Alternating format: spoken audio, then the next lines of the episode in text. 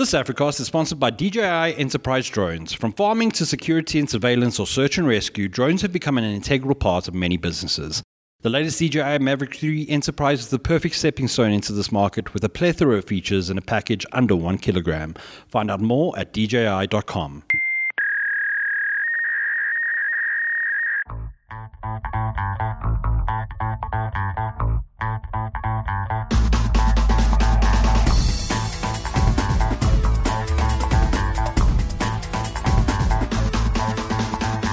Hello, everybody, and welcome to another edition of the Africast. My name is Brendan Lotz, and joining me as always is Robin-Leigh Chetty Howdy. and Louis Monzon. What's up?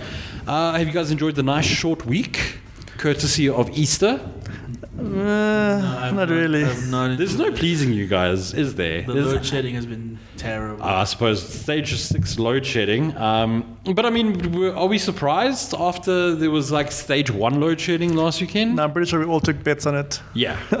yeah. just before a long Uh, weekend. I have to admit that in my heart of hearts, I had a small flame of hope. You know, and then it was extinguished on Tuesday.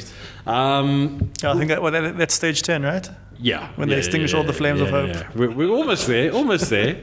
Um, yeah, so load shedding continues. We're at stage six as of time of recording this. Doesn't look like it's going to get better into the weekend. Um, I was fact- reading stories around something like stage 9. Yeah, but stage again, I think eight. that, that that's more fear mongering, but Yeah. Let's let, yeah, just just prepare for a dark weekend. I think uh, have some braais, uh, especially oh, going into winter. Mm. Right, let's get into the news of the week. Let's start with you, Robin. There's some uh, new Sony job listings being Yeah. posted. uh, I should say, uh, I guess we should talk about it in the past since there were some job postings. Oh, I think once were. they were spotted, they were uh, very quickly removed. Okay. Um, so on Sony's kind of international job portal, there were a few postings, and um, the descriptions of the jobs were around a new cloud gaming uh, streaming service that Sony was uh, uh, reportedly working on for PlayStation. Um, and it, by all accounts, it looks like uh, Sony's trying to put together a team. Um, there were 22 job postings in total, uh, lots of engineers that they were looking for, also someone to kind of oversee the uh, creation of content and kind of uh, almost essentially head up the program for them. Um, lots of uh, engineers, as we mentioned, project managers, writers, uh, some kind of uh, business intelligence analysts. So it, it does like a like, like a really high spec team that they're Yeah. looking to put together. Um, and yeah, it looks, for all intents and purposes, that Sony are indeed kind of entering the cloud gaming fray. Um, Are they, or is this just uh, improvement of PlayStation Now um, or PS Now? Is it called? I'm not too sure what, what, its, what its moniker is these days. Yeah. Uh, but yeah, we, I'm not too sure because we, kind of mentioned it during our, in our story that uh, cloud gaming, uh, or rather streaming of games via a cloud platform, has been uh, mixed to say the least. Uh, we already know about Google Stadia, which had a very brief. Uh, I guess time in the, on spotlight, and uh, it uh, has been su- pretty much uh, shuttered Yeah. Yeah. uh, put out to pasture essentially by Google, as it does with a lot of uh, projects. And um, xCloud, which is, I guess, Microsoft's Xbox based, or, or rather a dongle based Yeah. cloud gaming streaming service. They mentioned it a few years ago, and we've had no real updates apart from that it's still working on it. So I guess there is scope for Sony as far as kind of entering that kind of realm of cloud gaming, um, but there haven't been a lot of success stories. Whether that changes with uh, Sony and PlayStation remains to be seen, um, especially as, um, and, I, and I think we can all agree here that PlayStation is perhaps uh, behind its main competitor Microsoft and Xbox when it comes to making games available digitally. I'm talking Yeah. here specifically around Game Pass. It is a vastly superior offering than what PlayStation has currently. So perhaps this is their play. It looks like they're not looking to kind of copy Xbox's Game Pass playbook. Uh, specifically, is looking to perhaps look go into cloud gaming and kind of be the the leader in- in that kind of segment as a, as a way to kind of differentiate itself. So yeah, that's kind of where things are standing at the moment. Um, a description for each of those uh, aforementioned 22 job posts started off with, by saying, as a member of Sony Interactive Entertainment's Future Technology Group, you'll have the opportunity to lead the charge in the cloud gaming revolution, FTG is at the forefront of putting console quality video games on any device. Right. So that was the that was the Google Stadia hope, right? Mm-hmm. That was you know, and uh, there's a reason. The reason why Google Stadia was shuttered and so horribly you know left to die was because that no matter what the technology that Google managed to get up and running, uh, no matter how good. I mean, Google Stadia had some some really some really popular AAA games that you could Red Dead Redemption 2. You know, they had some some some serious console games that people were interested in. But the problem was that no matter what Google Stadia did, the the latency in when you press the button and when your character does something was always too high. Things like that, like it, it, it was just never a seamless, smooth experience. It also didn't seem, and I might be talking out of turn here, but it didn't seem like Google's heart was really in it. Because when Google wants to do something, they can normally pull it off. It just didn't seem like uh, they were fully committed to this endeavor as uh, many people were hoping they would be. Yeah, it, it always felt like a and like an additional thing that they were doing. Didn't really feel like it was something that they were trying to put all of their weight behind. Um, like aside from the launch, I mean, we didn't hear anything about Stadia until its demise. Ultimately, mm-hmm. nothing about improving the service. I mean, it was used in comparisons by third parties, but nothing from Google really. I mean, we know that you had to have a special Google controller, which was mm. locked and that could only be used for Stadia. And now they're selling the things to be used as third party peripherals and other stuff. It's just like it had that functionality, but they locked it all. I do wonder if there was a lack of buy-in from publishers as well, because I mean, I guess we're speaking anecdotally but whenever we received review code, it obviously we know that not available in South Africa, so Mm. it's, it, it might be a bit of a moot point, but it didn't seem like publishers were really interested in Google Stadia that much either. No, I mean I can understand why as well. Like, if you look at the way that like cloud gaming, cloud gaming is at the moment, like it's not a good experience. It's not on par with sitting in front of the console and Yeah. playing it, or sitting in front of a computer and playing the game. Because latency is an issue. No matter where you are, unless you're sitting right next to the data center, you're gonna have latency Yeah, issues. and- and also- even then, It also depends on the device, right? Like Yeah. um, uh, the quality of streaming that you can manage on you know on on certain smartphones compared to PCs, compared to you know your your um, your smart TVs. It, it depends on what you're using, and I think for publishers it was just too much variation Yeah. in the experience for them to be able to you know give their their And- IPs. I mean, like any consumer that sits down and plays a game where it's a bad experience is going to blame the product. So if I'm sitting down playing Assassin's Creed and it's not performing as well as I want, I'm going to blame Ubisoft. Oh, Ubisoft, your game is terrible, even though it's actually the platform, in this Yeah. case Stadia, or the cloud gaming platform, that is the problem. So I don't know. I think Stadia was always doomed. I don't know. PlayStation. Yeah, though? yeah. I was, I was gonna ask, what can Sony do different? You know, that's the question. PlayStation exclusives. Yeah, they've, they've always had, like, to my mind at least, a better library when it comes to exclusives. Um, also, I guess this is perhaps for South Africans a bit, a bit more important. South Africa has always been PlayStation country, as much as Xbox may try to deny it. And um, also, in I guess the notes around these job postings, there was mention of using AWS uh, as I guess the host. And as we know, AWS is investing heavily in South Africa. Maybe that's good news. I don't know. So we'll have to see. Yeah, it's. Uh, I don't know. I think the cloud gaming has a place, um, but I don't know if it's something that companies should be investing in and trying to make big hoo-ha news about. Well, I mean, Especially if you're only launching in a very small group of countries. I think it's one of the few areas that PlayStation can try and carve a name out for itself at the moment. To be fair. Fair enough. Right, let's move on. Louis, what have you got for us this week? Uh, well, we all know that uh, the Super Mario Brothers movie came out. Uh, basically, uh, Terrible movie. I- I- heard the critics. last week, in fact. You mean the one with John Leguizamo? that one, you mean? That's that's been out for a while. Uh, no, I mean the new one with Chris Pratt and uh, Charlie Day and Anya Taylor Joy and Jack Black, and a lot of uh, famous uh, uh, actors, in fact.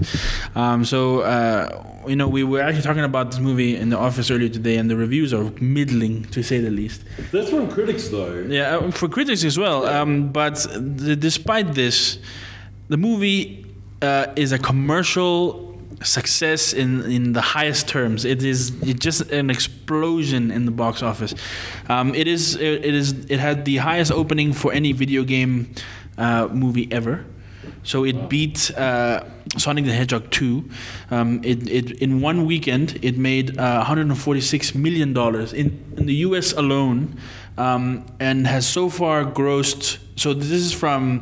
Uh, so uh, the story came out on the 11th of April. So from the 5th of April to the 11th of April, it made 377 million dollars in that period of time, um, all, worldwide. Mamma mia.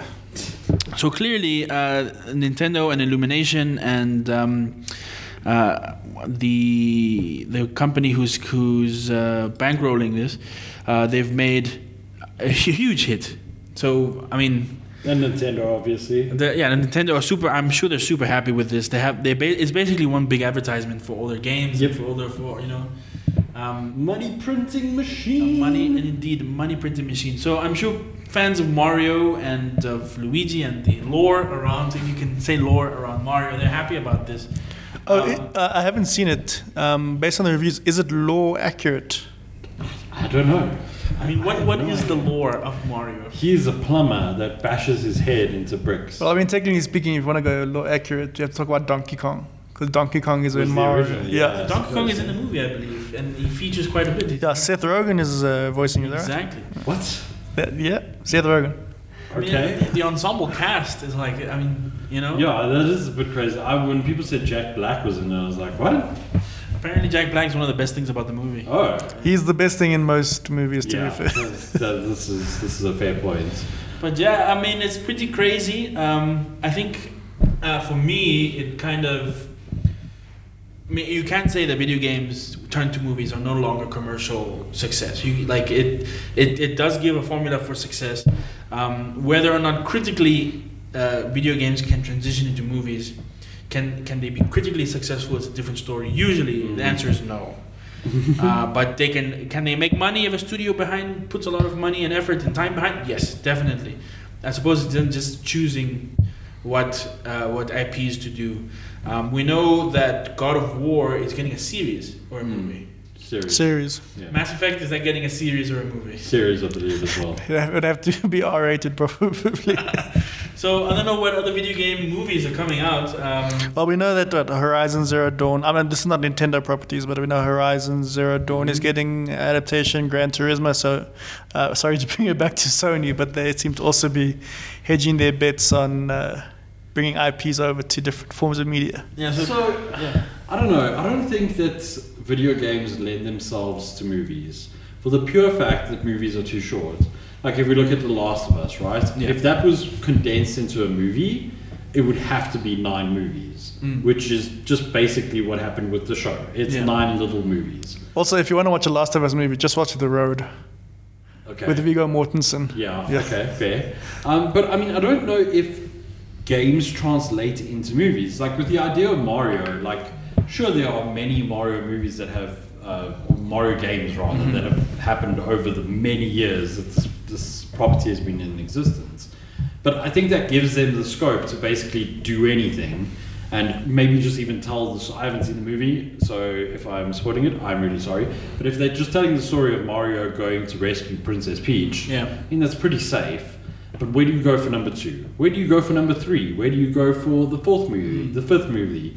Are we going into Super Smash Bros. territory? If we're going into Super Smash Bros. imagine? are we then going to go and divert into all the different little JRPGs Yeah, I that mean, feature within there? It, it becomes like a very big question, but I think Mario, it's safe to do that because they have a lot of IPs, they have a lot of content to draw from. Whereas I think that something like The Last of Us isn't really suited for a movie. it depends on then what, what the IP is. You know, what's safer? Yeah. Super Mario, or like you said, The Last of Us, or Red Dead Redemption, or you know. I mean, could you take The Legend of Zelda and turn it into a movie? I was just going to say that when you brought up the whole um, uh, Smash Brothers things, I was like, what can Metroid? Could they make Metroid into a movie? Could they do I don't Legend so. of Zelda? Or Maybe those are successful? is a series though, like sort of like similar to Alien. Yeah. that could work. Maybe. What the, the thing is like like you said, it depends on what is easier to adapt um, and what is commercially uh, viable, right? Um, and Mario, I think, is is kind of like the sweet spot between it's something that's easy to reproduce into the big screen, obviously with a good animation company behind it because it looks great. I mean, from the trailers. Uh, but there are certain games that you won't be able to do. Even super po- uh, popular games and super successful games. Could you make a Grand Theft Auto movie? You know. So I think it has to also do with the cachet of the of the property. Mario, for all intents and purposes, is the face and moustache of Nintendo. Yeah. so, so for something like uh, Metroid, I don't think it necessarily translates unless you're like a real big fan of the series. Yeah. But everyone knows Mario. Everyone pretty much Mm-hmm. loves Mario. I don't, I don't want to say love, but no one has a bad take on Mario. Yeah, I mean, if they do, I'm interested to hear it because that's that's going to be. Yeah, but it's take. like, what could you possibly have bad to say about Mario? The war crimes of killing all the Goombas. Yeah, I mean, that's, that's definitely something we need to talk about. But I mean, I, I failed to see how this was going to be a failure um, because Mario is Mario, Mario Mario is very very popular. Um, everybody loves Nintendo, quirky old Nintendo that can Yeah. do no wrong Ugh. until it does something wrong that Yeah. affects you directly. Until the dinosaurs and Nintendo decide to I think the only time it terrible becomes a problem is like uh, with the studio that's handling it. So Illumination, obviously, they do all the Despicable Me stuff. Yeah, and the they do the Minion Minion movies. stuff. Yep. But I mean, they also did the Grinch movie. Did anyone watch that? Yeah, I watched the Grinch movie Uh, with the uh, Jim animated- Carrey. No, no, no, no, no. They, the did, they, they did an animated. Oh, no. yeah, exactly. Oh. So, so they do have a few misses on on their, uh, I guess their their roster. Yeah, fair enough. Um, so yeah, how much did you say it made in the end, Louis? So uh, so far, uh, it made three hundred and seventy-seven million dollars worldwide. so it should cross a billion easy, I think. Yeah. Or if it did, if it did that in what, less than less than five days, less than So a week. here's the big question though: If there's a sequel, is the original cost and that's equal. I mean, if they're if they're banking, if they're making the same amount of money they did for this one, I'm sure they're they don't, chopping at the then you bit. just get sound alikes. Who would they get? Mario 2 sing along. I don't know if you guys have seen that, where it's like Disney movies of yore when they needed a quick, dirty sequel, they just do like a, A sing along. What songs would they sing? That's the question. Uh, the, the, the, the soundtrack of Mario. You just got a.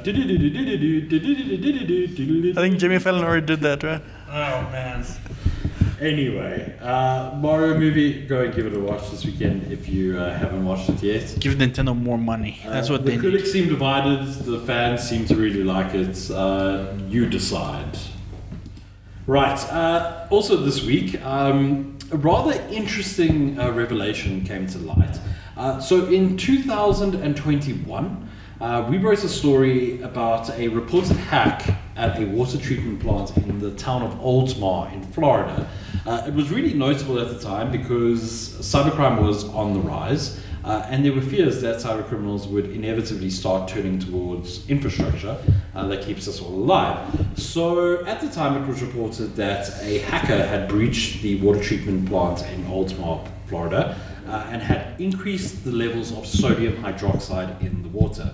So, while so- sodium hydroxide is used in the treatment of water, uh, in excess, excess levels, it can be uh, dangerous to humans. Um, it's a caustic um, chemical. Uh, it's better known as lye. Uh, I don't know if you guys have ever come across sodium hydroxide. Have you ever used it?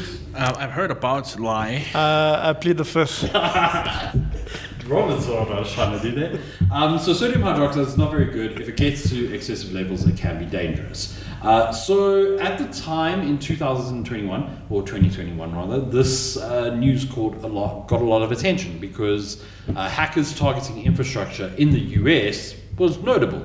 Um, however, following an investigation with the Environmental Protection Agency and the FBI, it's been concluded that there was no such event. No uh, hacker had breached the Oldsmar water treatment facility. Instead, what had happened was it seems as if an employee had uh, mixed the chemicals a little bit too overzealously, um, and they were able to fix it within two minutes. So Here's how I think I played this out. This is purely just my theory, me theorizing, is that there was a new employee at the Oldsmar water treatment plant. And uh, he decided that he was going to go about his duties, Yeah. and he accidentally let too much lye into the water. And instead of copping to that, he was like, "I think we were hacked." and And he caused a panic. a massive panic that a couple of people then jumped on. Um, even the uh, the former city manager uh, Al Braithwaite said the good news was he fixed it in two minutes. So it really went to the press as a non-event. But local law enforcement, then the state authorities, then every news outlet in the world, all the way to India, India ran it to say, "Look at these yahoos! They don't know what they're doing." Oh my This is the former uh, city manager. Um, and I understand that he feels a little bit let down by the world jumping on this story. Um, but it's also notable that it's now taken two years to investigate Hmm. this and then to d- discover that it's because an employee um, kind of was a bit overzealous with the It chemicals. It might have taken two years because it was a non-event.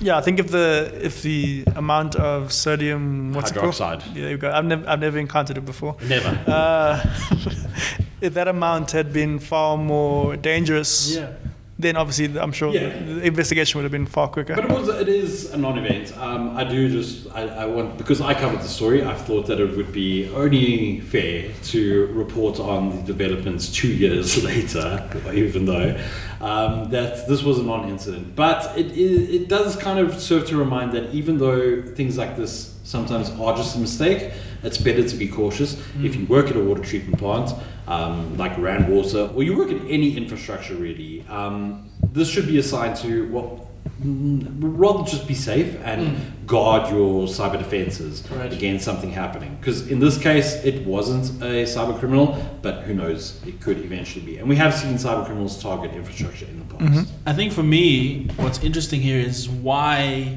the story became such a big deal worldwide. Like, what, what about hacker, you know, uh, targets water infrastructure is So- is so you know important for people that so many media covered it. So over 2020, we saw cybercrime kind of increasing, and by 2021, so around this time, the beginning and the end of the year are usually very busy times for cybercrime. So the uh, December and then from January through to March. Um, this is over a couple of studies. Those months are very, very hot times for cyber criminals because it's the end of the year and it's the beginning of the year. So they're leveraging that rush and then also the fatigue at the end of the year. The rush at the beginning of the year, fatigue Right. at the end. So they, the, the at the time that this broke, it was the beginning of February. So there's a lot of focus on cybercrime around that time of year, and coming from 2020, where, where we had seen a marked increase in cybercrime, um, the fact that it looked as if criminals were becoming more brazen Right. and now targeting public infrastructure while we were all still stuck inside was very, very alarming. So I think that's why it became such a um, popular. It was like a perfect say- storm Yeah, of it was. situations. It was kind of like, oh, hey, here's this thing that's happening while all of this Mm. trash fire is going on. Here's another fire, and yeah. Um, also, the fact that it was just this tiny little city in Florida. Um, I mean, it was notable. So, and also, I think it was just it's a small it's a small town. So the the expectation is that they uh, there aren't um, there aren't the measures in place necessary to protect that infrastructure. Um, even uh, Braithwaite said uh, in a report that um, the state technology officers came in uh, not necessarily to tell us what happened, but to identify our many, I admit it, our many vulnerabilities. So the good news is that they were made aware of their vulnerabilities and were able to address them. So uh, hopefully that doesn't happen to you though, because I think if any business has an incident like that, it could could go really badly for them. Right. I mean, just to bring it home, um, there was a whole Transnet hack, the ransomware attack that they Yeah. had to deal with. Um, that was legi- a legitimate thing that happened to them. It wasn't uh, a mistake by from well, as far as we know, a mistake from an employee or something. And that kind of uh, it, it it paused all uh, imports and exports from, from South Africa's ports for at least a week. Yeah. You know. It's it's uh, it's not very good. The DJI Mavic 3 Enterprise features a CMOS wide camera with up to 50x zoom. With a 45 minute flight time, this UAV can meet your needs at night or day, whether you're simply inspecting a property or conducting mission critical operations. Find out more at DJI.com. This week, uh, we want to chat about um, a new streaming service. Brand new, never ever been touched or never seen the light of day. Um, that's it's called Max. Yeah, HBO Max is dead. Yeah. I don't want to hear that name again. Yeah, it's just Max now. Oh, no, but seriously, so this week, uh, Warner Brothers Discovery, that's their name now, right? Yeah. Warner Brothers Discovery announced that HBO Max is dead. Uh, instead, it's just Max. Robin, you've got more for us. Yeah, so um, as you know now, uh, Warner Brothers Discovery, there was a merger, and part of that merger down the line now means that their streaming services are essentially joining forces under one banner known as Max. So, for all intents and purposes, HBO Max is gone. They just dropped the HBO part, now just calling it Max. Even the branding looks quite similar. Um, It looks like the HBO Max without the HBO. yeah, look, uh, we got we got to cost, we got to save money wherever we can, please. Um, so, under this new service, is is officially launching on the 23rd of May uh, in regions where HBO Max and uh, Discovery Plus were previously available. Uh, unfortunately, that for, for South Africans, that means we have no word yet as to when or even if uh, Max will be launching in South Africa. We'll be discussing that a bit shortly. Um, but yeah, it's uh, I gue- I guess the new offering, and uh, with this new offering comes new pricing. Um, they're going to have three different subscription options.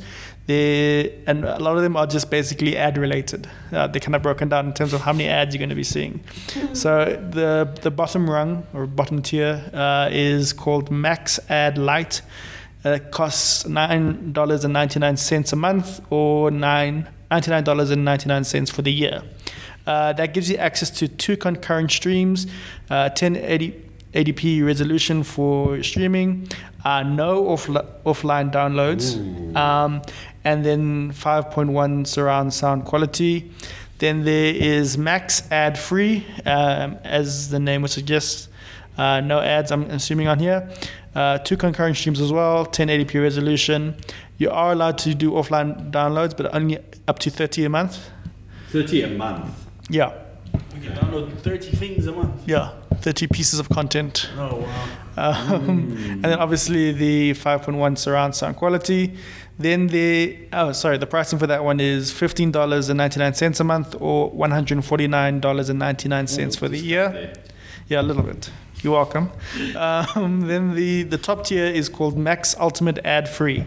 Oh my god. That costs uh, $19.99 a month or $199.99 for the year. You get four concurrent streams, so obviously doubles the amount of streams compared to the other two tiers. You get up to 4K UHD resolution on content. Um, you also get up to 100 offline downloads, as well as Dolby Atmos sound quality. So, what does. Uh, hang on. So, 100 offline downloads. Yes. Get Max Ultimate Stream Ad-free. HD Remix. Yes. Super, Reloaded. yeah. New Super. funky mode.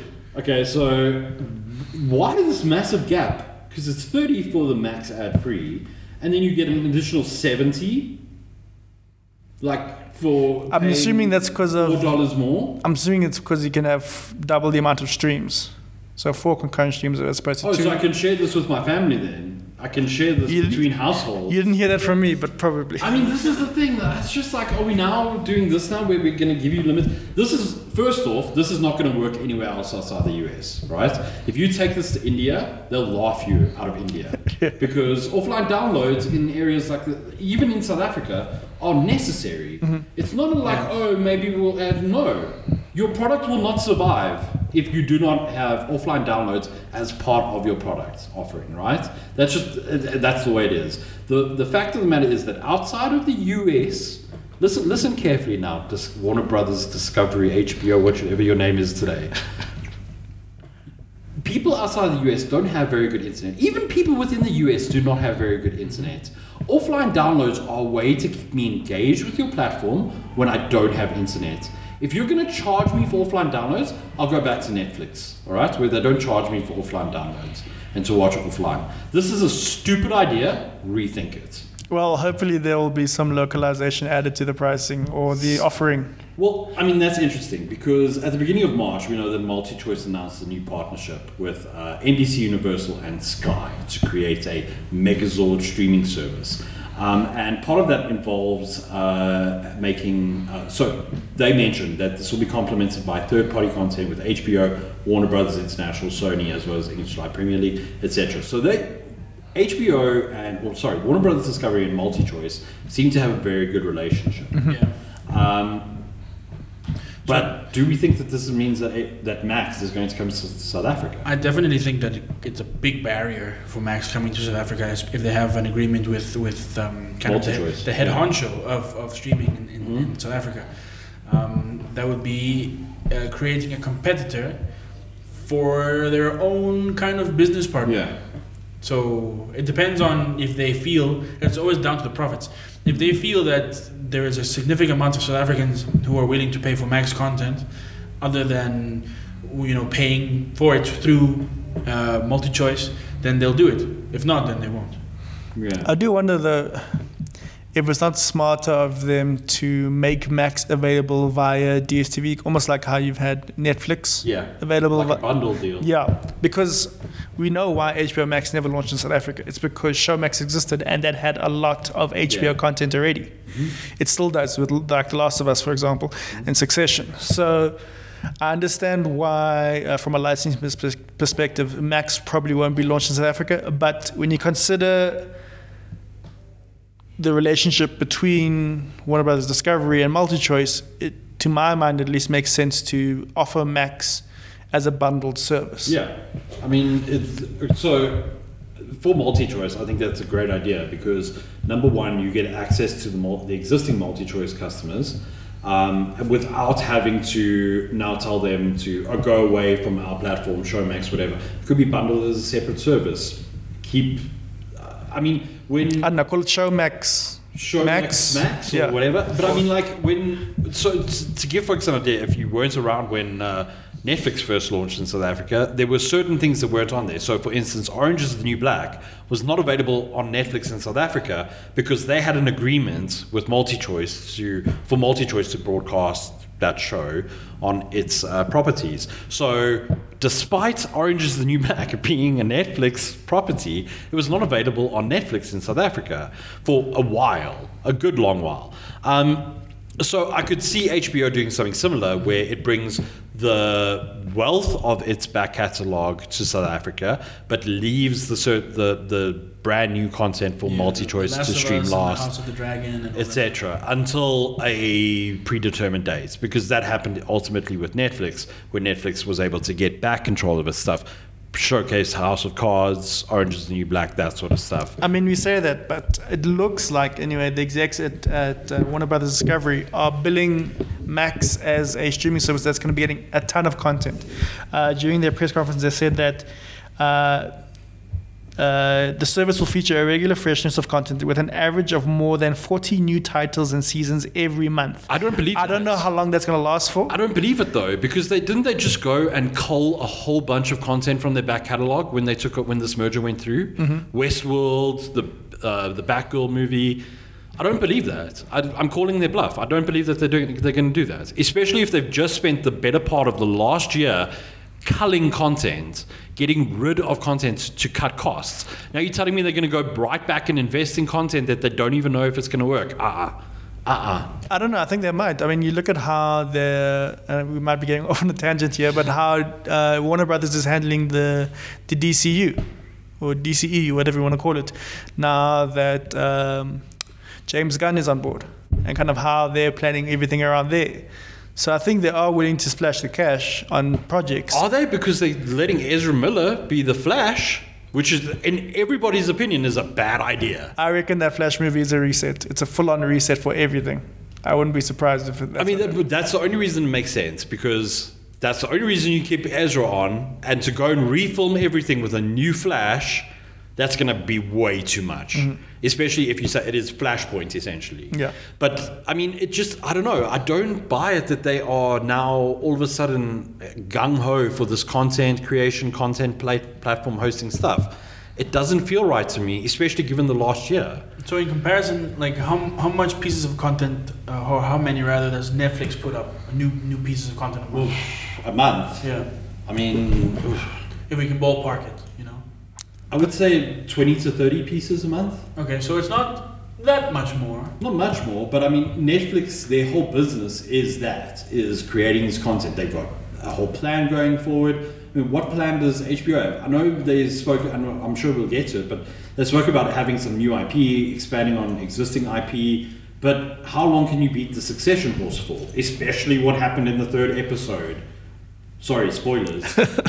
I don't know. For, for me, at least, I'm, I'm, I don't want to talk about the streaming service, but HBO has always found a way to have a hit show. yeah, a hit show, but they don't have a hit streaming service. Sure. That that's the key here. Is it's not about having the content because everybody wants to watch your content. Whether it's The Wire, House of Dragons, Game of Thrones, The Last of Us, Succession, uh, what's the White Lotus. It does, they they make certifiable bangers, but it's All bangers all the time. The streaming service is what the problem is here. Is it's that yes, I'm going to pay up to watch the Last of Us. But once The Last of Us is finished, I have no interest in HBO. I'm not going to watch The Wire again. I've watched The Wire about 50 times. They I don't need to watch it again. They also have the uh, an ex- the expanded library from the other pieces of, of, of the whole Megazord streaming service. they Yeah, have fair. now, right? So like Discovery. Discovery. They have uh, what the Shark Week shows. Yeah. And they have the um, uh, uh, Cho- American Chopper and I suppose uh, the reality stuff. MythBusters. Yeah. You know. So I mean, okay, so there, there, I think there's value, and if they're talking about that sort of stuff, great. But once again, it comes down to the streaming platform. Do people want to pay for Max now that they've dropped the HBO? Is the platform going to change inherently? No. I would have to have a look at the library, compare it to, and compare it to something like Netflix and Disney Plus. Yeah. Yeah. It's just I don't know. I don't I don't I understand why they're doing this. I'm not saying that HBO makes terrible content. Please don't get me wrong. But I, I don't think that this is something that I can take a Warner Brothers Discovery at their word for because last year they were just like uh, cut this, cut this, cut this. Westworld is gone. Right? Like it's been left to be bought up by other streaming platforms to put on their platforms. Like it's just it feels bad to have this company standing up there going, oh well, you know, we, we've got a new vision, mm. and then in two years' time, when you decide to do another merger or another big acquisition, then that catalog gets what left into the dust. I don't know. Oops. I just don't buy it. Not for a second. So yes, can you trust HBO Max or or rather Max or you know? Because that's the thing. People want um, at least what it seems like is people want their shows to kind of exist. You know, as if they start like the Daredevil and stuff that Netflix Mhm. got rid of. Um, you can't really go back and oh now you can see the stuff on Disney, Disney Plus, yeah. right. Um, but for a lot of the shows that HBO cut or, or that Max cut, or uh, honestly, the naming convention is, is killing me. uh, that the big conglomerate cut, you know, a lot of that stuff is, has been evaporated. You Yeah, know, Batgirl doesn't exist anymore. you And know? like a lot of these things, the reason they c- they get rid of this content is because they don't want other people to buy it, because they don't want to have to keep pay, paying royalties and residuals and all this other stuff that comes with um, making a piece of content. Because once you've made that piece of content, it's not just oh, bills paid. Like you'll have to keep paying royalties and residuals if somebody else buys it along the way. And by just getting rid of it, yeah, I mean it, it's easy enough to just get rid of content just and then wipe your hands of the the people who made that content literally have it exist in their CVs, which Yeah. Is something that is a point of contention amongst writers in, in the US at the moment, uh, um, in Hollywood and I suppose everywhere else. Um, but like, I just, I don't know, just re- renaming your streaming service and then adding some new shows. So let's talk about that. So the new content that they announced, I'm very excited to talk about it especially because one of them is just a rehash of a property that has been beaten to death at this point Harry Potter. So they announced that they're doing what, 10 years of Harry Potter? So it is a 10 year long TV series. Um, whether that means it's 10 seasons or not uh, remains to be seen, but uh, they, they, they plan to have a decade long running Harry Potter series sometime soon. That that is an insane thing to do. By the way, I mean, I remember when The Witcher came out on Netflix. The first two seasons came out, and then Netflix was like, "This is the this is it. This is ten. We're gonna do ten. We're gonna do decades of this." But then the big controversy came, and they lost Henry Yeah. Cavill. And I mean, come on, you can't just set out ten years of a show. It's a good promise. It's a good way to bring in investment. But again, what happens by year three when people are tired of Exactly. going to Hogwarts to watch the same stuff that they've already seen before? Or by year six, where you have to, you know, change the, your main actors, or by year eight, Yeah, 'cause- where where the production company goes on a strike, or you know, Harry Potter's in his early 40s. I mean, this, and that's a problem with Stranger Things at the moment. Is like the next season of Stranger Things, they have to do a time jump. I believe. I think they did mention that that they are doing a time jump for the next season of Stranger Things because the actors are too old now. They don't look like they're kids anymore. yeah, especially if they're gonna adapt the, you know, from the first book when Harry Potter is 11 years old. By you know? the time, by the time the Harry Potter movies came out, weren't like Daniel Radcliffe and them in their twenties? Like it was uh, like ridiculous, like By the- by Ron the running around with a beard. I'm actually seventeen. Well, um, well, not even we're not even talking about the actors. We have to talk about the contracts. That's the Mm. reason why Game of Thrones ended so abruptly. Yeah. They couldn't afford to pay the actors, especially uh, people like um, Emilia Clarke and Kit Harington, the kind of Mm. men, the stars. Yeah. They couldn't afford their contracts anymore. That's why they had to wrap up things really quickly. Um, And that will happen with this because it's happened with every single show, from Friends to Big Bang Theory. The minute these shows get a bit big, the actors realize what their worth is, and they're like, "Hi, Mr. Producer, we'd like to get paid a million dollars an episode." Unless they have uh, upfront 10 year contracts, you know. That's They'll all. get you know, renegotiated, or else the actors will just be like, "We're out. What are you gonna do? Sue us? Yeah, Good so luck. th- like in Good every, luck in the courts of public opinion." in every way possible, this is not a feasible thing. This 10 year. I mean, we haven't even talked spoken about the, the elephant in the room. That ah. is that is one J.K. Rowling, Yeah. who is an executive producer on the show. And I understand why she is, yeah, I mean, she's, she's the creator, Yeah. but she is such a divisive figure. You are really hamst- you, you you're really hamstringing your, your your other producers and your director and your actors here when you have that kind of presence looming over a production. Lou, it was you that said you were looking forward to the retconning, right? It was I mean, Clinton in the episode here. Uh, I'm not sure, but what are they going to do with this show? Like, okay, now we, we're talking about the business side of it and the controversy with JK, because I can only imagine the actors are, are going to have to go through PR account, like, you know, uh, Massive PR trade. Yeah, because Yeah. they're gonna get asked about JK at every media thing. Um, but like the show itself, they're really gonna do Harry Potter again. Yeah, The books basically. again. We've seen the movies. The movies are really good. They are really good. You know? and honestly, like I walked away from all of those movies thinking that's as good as they could do. Yeah. Otherwise, the movies would get really boring because let's face facts. Those books do have a lot of guff in them. Yeah, especially the early ones. Yeah, know? like he- headless, nearly headless Nick's Halloween party. That was like a two-chapter thing event that Yeah. happened in those books. Yes, No, I, I, ne- I never I, I never read the books. times. I read them multiple times, so I know like the things. Like the whole thing with Professor Lockhart in the Chamber of Secrets. Like that book as it, as a movie, I was dreading because that is an incredibly boring story up until the end. Up until like the last the last couple of chapters, it is hopelessly boring. So when the movie came out, I was like, oh, it's really cool that they managed to get it like this action sort of interesting place because the rest of the book just drags. And I, I don't know. yeah, I don't I don't think. know what they're gonna do. It's just like also it's the Harry Potter story. Once you know the end, sucks. Well, Sorry. I I think that that goes for anything. Once you know the end, or yeah, but Harry with Potter any reboot. because it's kind of like yeah, I don't know.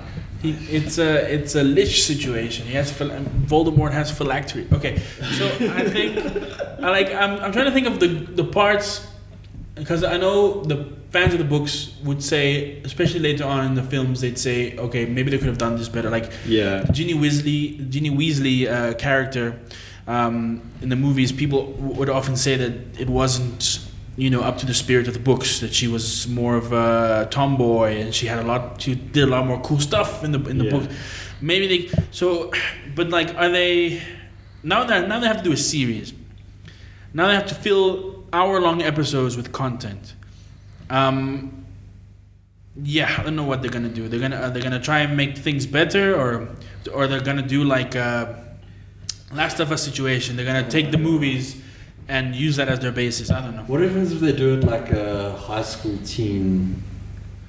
A day in the life thing. yeah, yeah, yeah. Slice of life. Like uh, Lizzie McGuire style thing, you know, where it's like run and then get out of class and they're like walking through the hallways with their. Uh, I think if, with if, if they get if they get the someone lockers. if they get someone who actually knows what they're doing, they I would watch that show. Like writer wise, Yeah. like a slice of life Harry Potter. Yeah. I, yeah, I think that could that could go down. I mean, it could, it could, if they took it like a little bit more modern, made it more modern, twisted it a little bit, took it out of the. So Balenciaga Harry Potter. Yes. oh yes, yes, Balenciaga Harry Potter. You are Balenciaga Harry. Um, yeah, but other than that, I mean, what? Is, just rehashing Harry Potter is a bad idea. That's what they're gonna do though. They're gonna rehash. Yeah, because why, what else would they do? I mean, uh, then I look forward to the uh, Fantastic Beasts and Where to Find Them TV series. So I mean, let's let's chat a bit about then what else is on the cards Okay. for for Max. Uh, so we we're already on. Uh, we, we're kind of dreading the Harry Potter series. Um, there's apparently going to be a uh, Big Bang Theory spin-off somehow. Another one. Another one. Uh, we're going to get a Game of Thrones prequel called uh, A Knight of the Seven Kingdoms, The Another Hedge one. Knight. yep.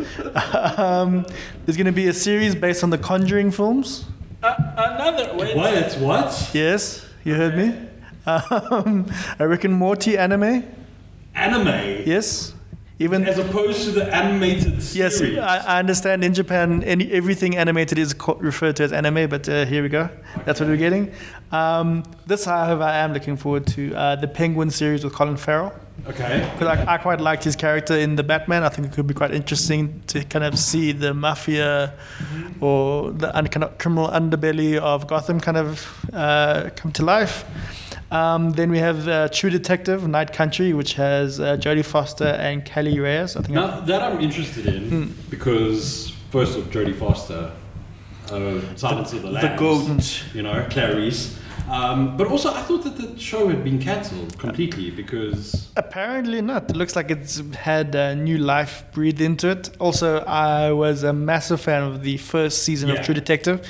Second and third seasons were okay. Third season was slightly better. The second one was quite terrible. yeah, Um, so I am hoping they're kind of going to bring it back to a really good series like it was. you know what I'm thinking of? I'm confusing True Detective with Mind Hunters on, Netflix. Yes, I think they only saw two that's, seasons. That's cancelled. Yeah, that has been cancelled. Rest in peace. Um, other things uh, that are on the cards, there is a, a kids series for Gremlins, um, and also I guess part of some of the the, the Maguire's magical misfits. yeah more like the um, That's it. That's what it's gonna be called. the um, the kind of TLC uh, HGTV stuff, all that kind of I guess those kind of live 90 stuff. Day fiance. those kind of things. There's um, something called Barbie Dreamhouse Challenge, which obviously I don't think any of us here will be probably watching. No, Okay. probably not. But I mean, so I think there they could stand to bring a lot of people in because everybody loves trash TV. The what's it called? The Learning Channel. The Learning Channel, Yeah, yes, the Learning Channel.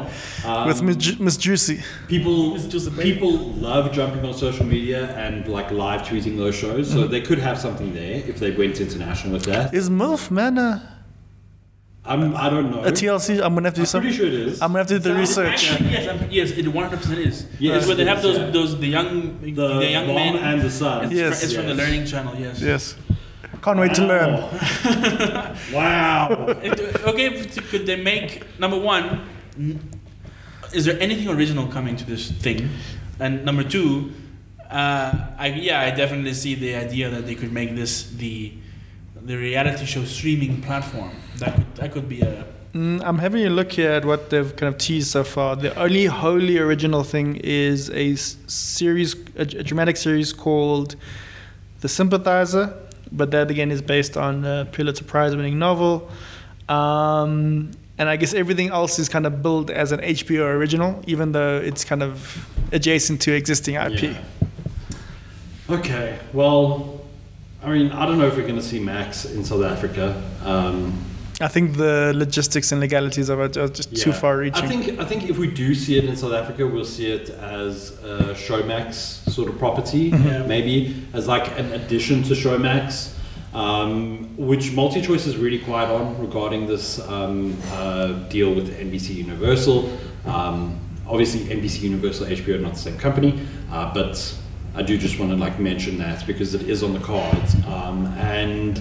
Yeah, I don't know. I think Showmax as a brand is fantastic. I do love their, their platform. Not a, not a sponsor, although please Showmax, we, we talk you up so much. Anyway, Pay us. yeah, even if HBO or Warner Bros. want to give us some money, we Yeah, don't mind. we- we- and this is genuine praise for Showmax. I'm not even joking. There's some really, really great stuff on there, and being able to add stuff to it like Max would be oh man, it would be so great. They could beat Netflix. Showmax, you could beat Netflix if you were like the portal to get things like Hulu, um, HBO Max or Max as it is now, Peacock. No, nobody really likes Peacock, but I mean, we would we we watch it. We watched Halo. We'll watch the other stuff that's on Peacock, like Other stuff. the other stuff, you know, Halo and Halo. Um, but yeah, uh, it's interesting times. I do think that we need to get to a point where uh, streaming services are offering more than just the content that's within their catalog. Um, just basically because streaming services are becoming so much more expensive, they need to offer more than just a Game of Thrones spin-off or just reality TV. There needs to be a really good value add, and hopefully Max has thought about that and is not just trying to compete with with Netflix and those sorts of folks. Uh, but I guess we'll just have to wait and see, right? As always. As always. Uh, but from myself, Brendyn Lotz, cheerio from Louis Monzon, Bye, guys. and from Robin-Leigh Chetty. Take care, everyone. We'll see you next week. And thanks once again to DJI for sponsoring this podcast. DJI Enterprise drones, like most of DJI's catalog, come with leading imaging and sensors already installed. But don't think you're limited to what's in the box. With myriad accessories, you can customize your DJI Mavic 3 Enterprise to meet your business needs. Visit DJI.com to find out more about drones for your business.